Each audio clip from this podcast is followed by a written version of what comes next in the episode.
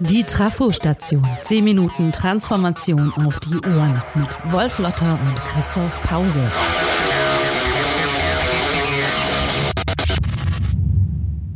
Liebe Hörerinnen und Hörer, geht's Ihnen auch so? Da draußen, da ist alles so kompliziert. Wie soll man da noch die Welt verstehen? Es geht drunter und drüber, kein Tag ohne neue Überraschungen. Man möchte am liebsten die Decke über den Kopf ziehen und sich verstecken. Und viele tun das bei uns ja auch. Sie machen weiter, als ob sich nicht gerade ganz wesentliche Parameter in der Politik, der Wirtschaft und dem Gemeinwesen ändern würden. Wir kennen das auch von Zweijährigen.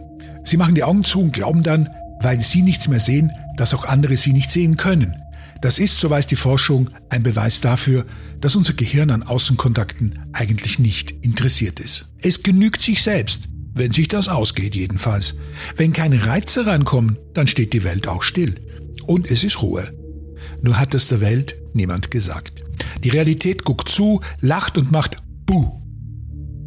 Vor gut vier Jahrzehnten gab es mal einen Politiker, dem klar war, dass es so nicht geht, mit dem Augen zu machen. Und er den Leuten das auch so sagte. Er machte also nicht das, was bis heute zum täglichen Brot von Berufspolitikern gehört, die Behauptung also, man könne eine komplexe Welt für die und den Einzelnen viel einfacher und klarer machen, als sie tatsächlich ist. Der Mann war Kanzler in einer Zeit, in der globale Krisen und Transformationen großen Ausmaßes über die ganze Welt gekommen waren. Und er stellte einige dieser Herausforderungen vor. Und danach sagte er, Zitat, ich weiß schon, meine Damen und Herren, das alles ist sehr kompliziert, so wie diese Welt, in der wir leben und handeln und die Gesellschaft, in der wir uns entfalten wollen. Haben wir daher den Mut, mehr als bisher auf diese Kompliziertheit hinzuweisen, zuzugeben, dass es perfekte Lösungen für alles und für jeden in einer pluralistischen Demokratie gar nicht geben kann. Zitat Ende. Der Mann, der das sagte, trug den Namen Fred Sinowatz. Damals und danach war er noch für einige Zeit österreichischer Bundeskanzler. Und natürlich machten sich die Opposition und die Medien und bald auch viele Bürgerinnen und Bürger über den Mann lustig, der so gemütlich aussah, aber tatsächlich so nüchtern und aufgeklärt so klar denken konnte, wegen diesem Satz. Die Sache mit dem Kompliziertsein. Aber ehrlich mal, ein Chef, der sagt, dass wir uns mal eingestehen sollten, dass alles nicht ganz so einfach ist, wie wir uns immer einreden. Das geht doch wirklich nicht, oder? Von Chefs erwartet man klare Ansage. Sie wissen schon, wer Führung bestellt und so. Aber das ist albern. Sinowatz hatte natürlich recht.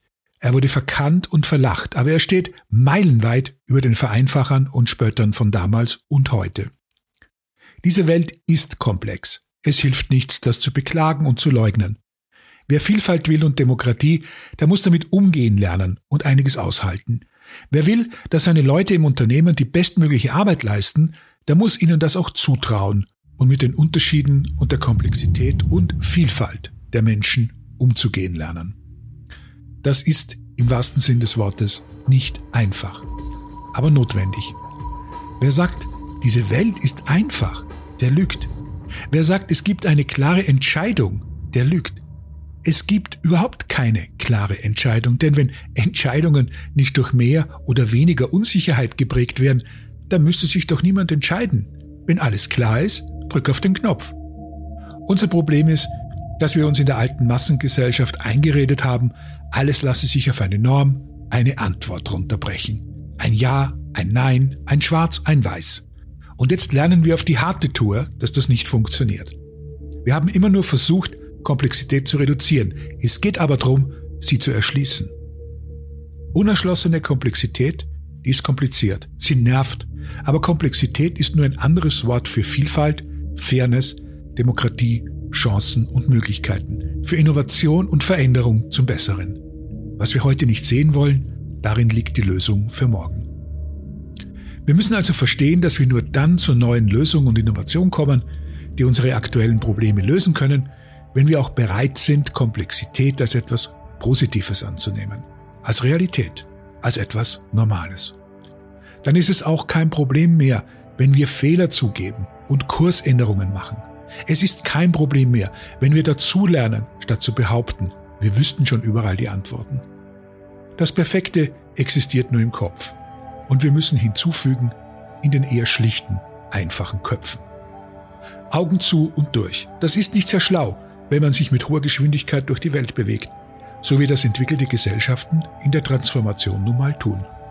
Einfalt ist also keine Lösung. Loben wir die Komplexität. Sie ist unser Freund. Wenn wir das verstehen, ist das alles auch nicht mehr so kompliziert. Und nicht vergessen, wer Vielfalt bestellt hat, der bekommt sie auch, die Komplexität.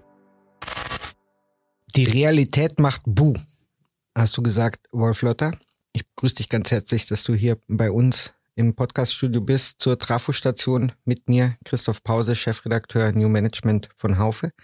Die Realität macht Bu und wir erschrecken, weil wir gedacht haben, sie würde eben nicht Bu machen, aber sie macht jeden Tag Bu und wir können damit nicht wirklich umgehen. Wir suchen nach, nach Antworten auf Fragen und kriegen viele Antworten und nicht eine Antwort. Und deswegen verschließen wir uns der Komplexität. Das hast du gesagt. Jetzt ist es aber so, dass die Transformation Komplexität sichtbar macht. Und in einer früheren Folge hast du gesagt, die Transformation macht keine Gefangenen. Warum trauen wir uns nicht zuzugeben, dass wir eben vieles nicht so einfach lösen können, wie wir es gerne hätten? Hallo Christoph, äh, ich glaube, weil wir gelernt haben, nicht sagen zu dürfen, wenn wir nicht eine eindeutige Antwort drauf haben.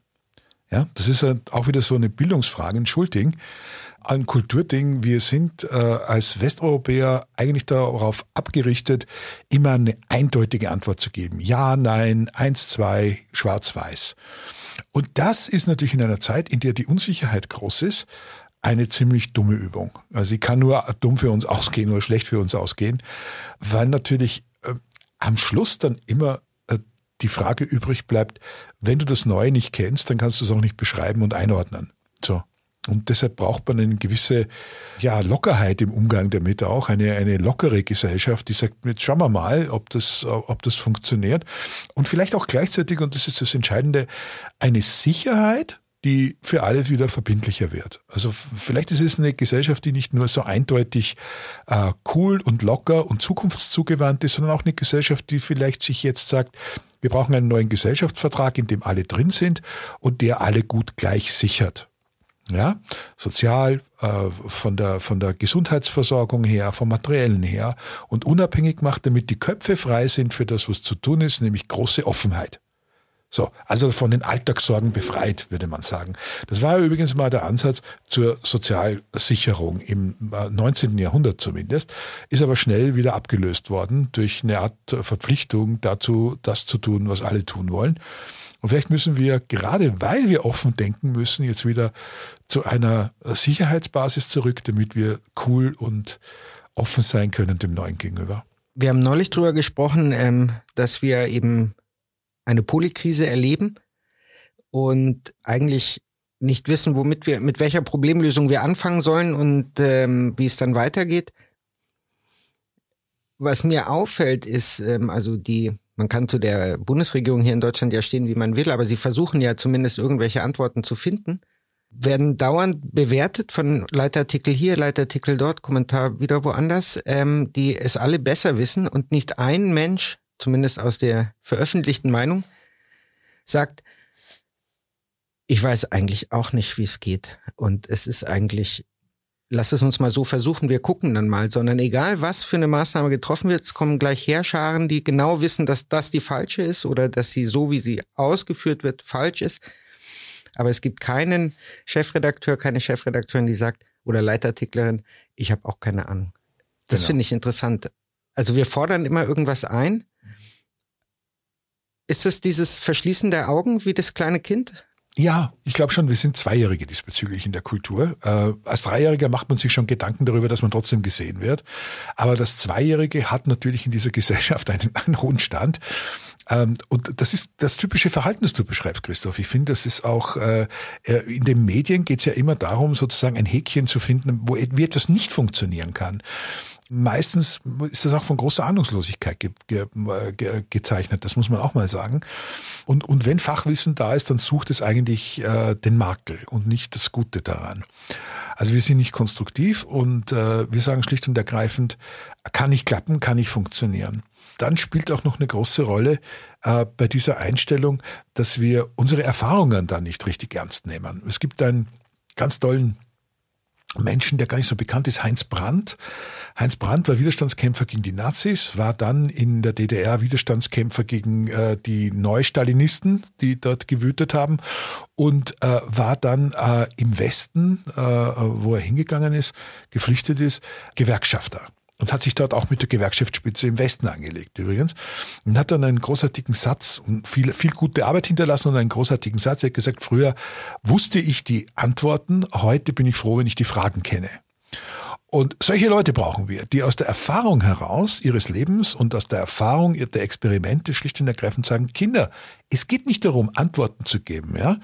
Äh, auch wenn ihr das in der Organisation immer wieder hört und wenn ihr das, wenn das die Politik so suggeriert, dass sie weiß, wo es lang geht, sondern dass man Unsicherheiten auch mal ganz einfach akzeptiert. So, und deshalb finde ich ja nach wie vor Fred Sinowatz ein großes Vorbild, auch wenn er völlig alle gemacht wurde durch die Medien und, und durch die anderen Parteien und lächerlich gemacht wurde. Gerade die sind die Helden dieser neuen äh Welt äh, und der Komplexität und ich glaube, man wird das auch mal äh, würdigen können.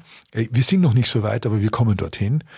Und das heißt, wir lernen die Fragen neu zu stellen äh, und weniger diese Überheblichkeit zu haben, sagen, wir wissen das schon. Wir wissen es natürlich nicht. Jetzt äh, übertragen in den, in den, in den Wirtschaftskosmos, äh, wenn ich mir vorstelle, der oder die Chefin eines großen weltweiten börsennotierten Unternehmens stellte sich hin und sagt, alles, wofür wir die letzten 80 Jahre gestanden haben, bricht zusammen. Und ich habe auch keine Ahnung, wie es mit diesem Unternehmen konkret weitergehen soll. Wir sind offen. Äh, lasst uns gemeinsam suchen. Der Aktienkurs würde in den Keller äh, fallen wahrscheinlich. Die Person müsste gehen. Können sich Menschen wirklich leisten zu sagen, ich habe im Moment auch keinen echten Plan? Geht das? Es kommt drauf an. Es gibt Beispiele dafür, dass das funktioniert hat, wenn man in der Lage ist, die Situation zu erklären. Das heißt, die Vergangenheit gut aufzuarbeiten und zu sagen, so wie sind in Schlamassel gekommen. Ein schönes Beispiel für, für mich ist immer die, der, der beinahe Tod der IBM. War mal der größte Computerhersteller der Welt, hat fast alles entwickelt, was, was wichtig war, als Büromaschinenhersteller schon über viele Jahrzehnte riesig erfolgreich, und dann kam sozusagen der Personal Computer, den man ja selbst mit erfunden hatte und in die Welt gebracht hatte und ist über den einfach gefallen, weil es alles geändert hat. Man war nicht mehr der Monopolist, man war nicht mehr der große Großrechnerhersteller. Und dann kam äh, ein, ein, Mensch namens Louis Gerstner, kurz bevor die Insolvenz äh, gegriffen hat, mit unglaublichen Verlusten äh, Anfang der 90er Jahre und hat einfach die Frage gestellt, wer sind wir eigentlich? Was können wir eigentlich? Wir wissen das zwar noch nicht, aber wir werden dorthin kommen. Und allein diese Aussage hat, und das ist ganz, ganz spannend, auf diesem Level den Aktienkurs stabilisiert. Also es hat ihm sozusagen äh, das Leben gerettet, dass jemand kommt und sagt, wir wissen es nicht, aber wir werden rauskriegen, was wir können was wir neu können. Und das ist heute ein etabliertes und wieder gutes und gewinnbringendes Unternehmen äh, in der Beratungsbranche geworden, was vielleicht viel wichtiger ist, also wo Wissensarbeit passiert, äh, als das Herstellen von Hardware. Ja, äh, also es geht. Wunderbar. Wir kommen zum Schluss. Ich bedanke mich bei dir fürs Kommen, für, dein, für deine Gedanken, für den Austausch und ähm, wünsche allen, die zuhören, eine gute Zeit und hören uns in vier Wochen ungefähr wieder mit der nächsten Trafostation. Ciao. Vielen Dank. Tschüss.